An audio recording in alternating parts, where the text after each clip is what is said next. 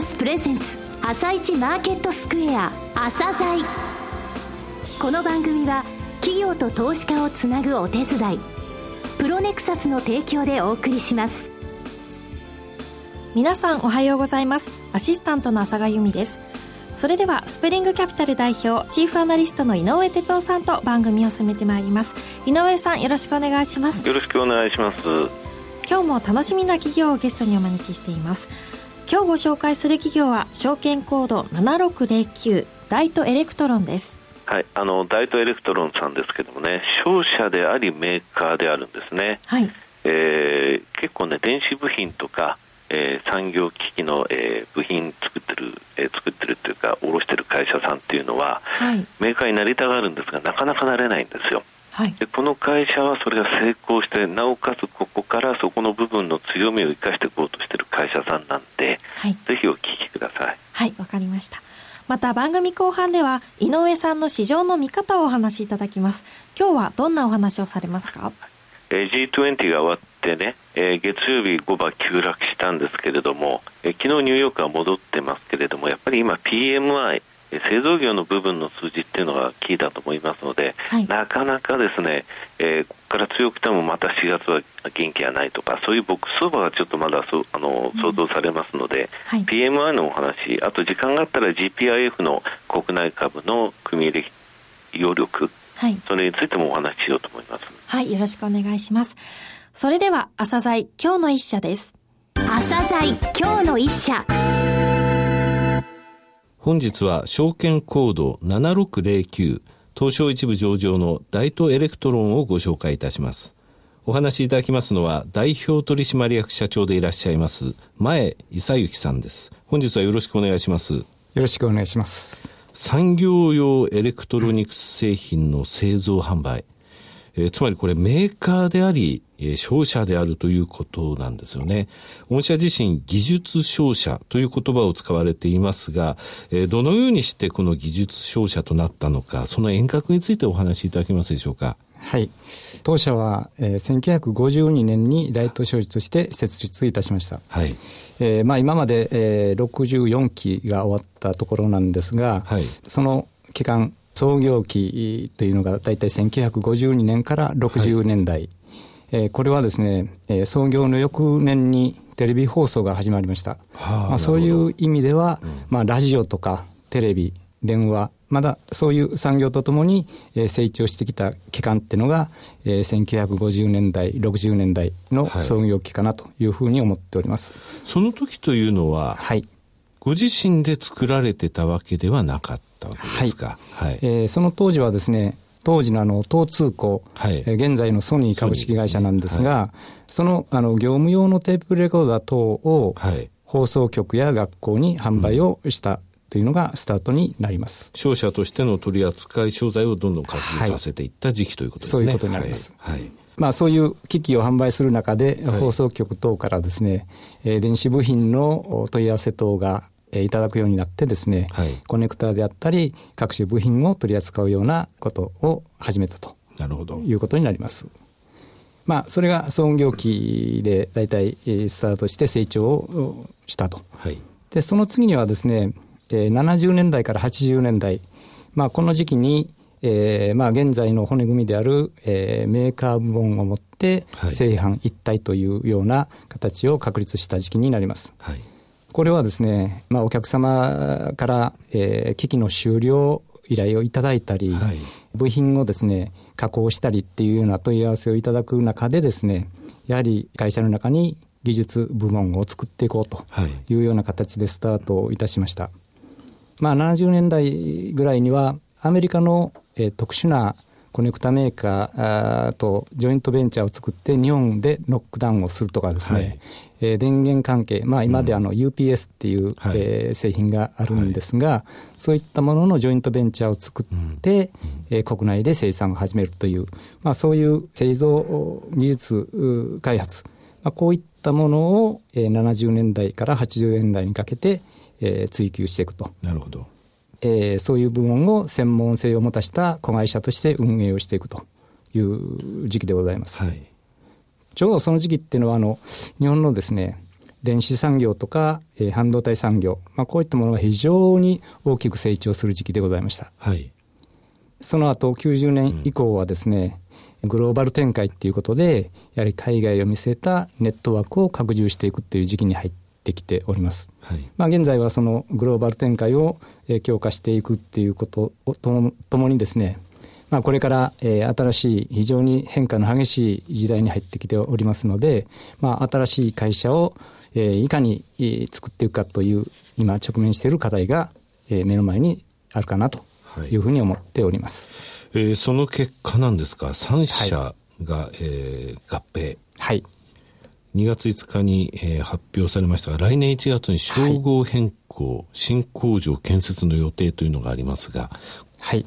えー、まあこういう今言いましたように非常に変化の激しいグローバルの競争の中でですね、はい、まあ、当社が生き残って成長する一つの方向として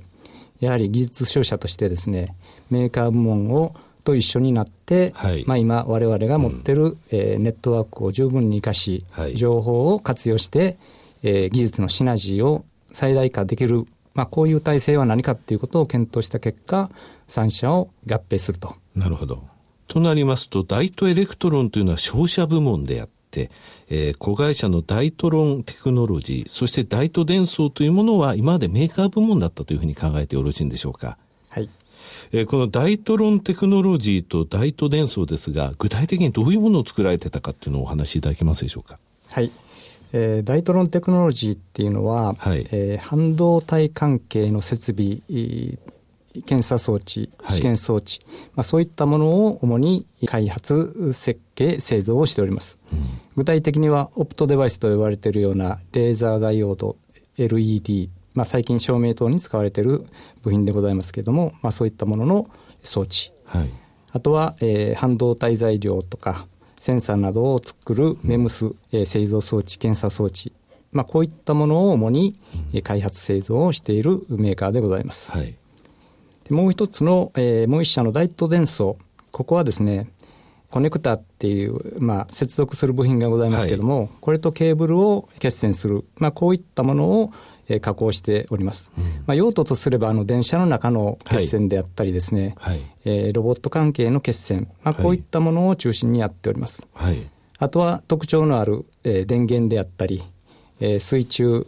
の中で使うコネクタであったり、はい、まあ、こういった特殊な非常にニッチな部分ではございますけれども、うん、独自開発した、えー、技術を持ったメーカーでございます。えー、メーカーと反社が一体となった御社のビジネスモデルなわけですが、その強みについてお話しいただけますでしょうか？はい。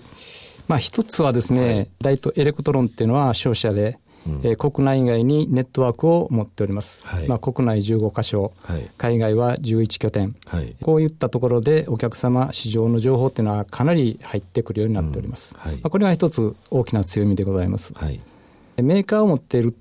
製品一体、まあ、ここはですねお客様の要求に標準品ではなくて、お客様の要求に的確に合わし込んでいけるカスタムメイド、カスタムメイドですね、はい、そういったことにも対応できますし、標準品でないものは我々が独自開発をすることができるということがございます。はい、なるほど。これが2点目。はい、あとはまあ、あの、商社でございますので、うん、やはりロジスティック。これは現在東京と大阪に物流センターを持って独自開発の物流システムを構築しております。うん、はいあとはやはり64期、64年という歴史がありますので、はい、お客様の数がですね、国内外で5000社。5000社？はい。はい、主要なところで600社。はい。で、仕入れ先様パートナーって呼んでるんですけども、はい、世界中で、えー、各各国から仕入れもしておりますが、はい、1800社。はい。えー、主なもので200社。こういったところが、まあ、我々の一番の、えー、強みかなというふうに思います。これはポートフォリオの分散、口座数の多さということで、はい、1社、2社に偏りがないと、安定的な経営ができるということですね。はい、カスタムメイドができる、そして付加価値をつけて、はい、えー、売ることができる。物流サービスのところについてきちんと目を配らせてる。そして、ポートフォリオが分散できているということですね。はい、はい。今後のですね、成長戦略について教えていただけますでしょうか。はい。えー、まあ先ほどあの話が出ましたが、来年の1月1日に、この3社を統合してですね、はい、我々の総合力を高めていきたいというふうに思ってます。はい、まあ同時にですね、うん、現在のダイトエレクトロンという社名から、ダイトロンっていう、はい、ダイトロン株式会社という社名に変更する予定です。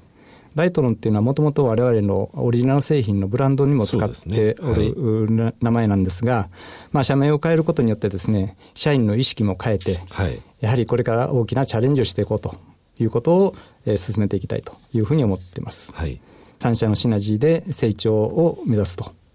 で同時にですね、メーカー機能を強化していきたいということがございまして、はい、えー、愛知県の一宮市の方に基幹工場を建設をします。ニュースリリースが出ていたものですね。はい、はい、そうです。えー、一宮市の方に、えー、5000坪の土地を確保いたしました。はい、工事が間もなく始まります。で年内に、えー、第一期工事工場が完成を、えー、いたします。12、年後には第二棟という形でですね、えー、基幹工場としての運営を行っていきたいと。はい、でこの地域は航空機産業であったり自動車産業の集積が進んできておりますので、はい、まあ、そういう分野も今後我々の一つの大きな市場としてですね、うん、事業を拡大していきたいというふうに思っております。となると半導体製造産業からそこにだけでなく、はい、新たなビジネスの部分についてもえー、チャレンジして消耗品の供給含めて、えー、各種サービスを提供していきたいという部分ですか？ですね。なるほどね。先ほどの事業ポートフォリオで、はい、今まであの半導体設備産業にかなり高い依存度をしてたんですが、はいうん、もっと幅広い分野で、えー、事業を拡大して、まあ、結果として経営の安定化を図っていきたいというふうに思っております。これ大きな事業構造の変革でありますね。そうですね。はい。まあ我々にとったら非常に大きな挑戦というかチャレンジになります。はいうん、海外ビジネスも、えー、お聞きしたいんですが、今現在海外11拠点というふうに言われましたが、はい。えどういう国で？えっと現地法人としては、はい、米国、はい、韓国、えー、中国上海、はい、香港、はい、えー、タイ、はい。マレーシア。マレーシア。で、支店として、台北、えー、がございます。なるほど。はい、で、えー、今年の4月を予定してるんですけども、はい、フィリピンの方に、えー、出張所を設立して、あの先々現地法人化して事業を拡大していきたいというふうに考えてます。なるほど。ASEAN 諸国における半導体部品の、え絡むところのところはフルカバーという感じになりますね。そうですね。もともとアメリカで初めあのオレゴン州の、はい、子会社の原稿、そこからスタートされて、はい、今やっぱりアジアのところに、えー、重きを置いていると。そういうふうに考えてよろしいでしょうか？はい。あの、やはり我々の事業の中心、えー、生産活動っていうのはやっぱりアジアが中心になっておりますので、はい、そこにあの集中した投資をしていければというふうに考えてます。えー、最後になりましたが、リスナーに向けて一言お願いいたします。はい。まあ、次の成長ステージに向けてですね、えー、社員全員が一丸となって、新しいチャレンジをしていきたいと。結果として、企業価値を向上させてですね、ステークホルダーの皆様の期待に応えれる。特に株主の皆様にはですね、利益還元、まあ、これはあの配当になりますが、これを安定して配当できる会社を目指していきたいというふうに思っております。またあの我々大トロン福祉財団っていうところをサポートしておりまして、はい、まあ、地域の社会へですね貢献をしていくこれはあの滋賀県の方でやっておりますが障害者の方の自立支援を行っています、まあ、こういうふうにステークホルダーの皆様にですね、えー、満足いただける会社にで産業にとってなくてならない会社にしていきたいというふうに思っておりますので、まあ、株主の皆様には引き続きご支援のほどをよろしくお願いしたいというふうに思います。えー、前さん本日はどうもありがとうございました、はい、どうもありがとうございました。今日の一社ダイトエレクトロンでした。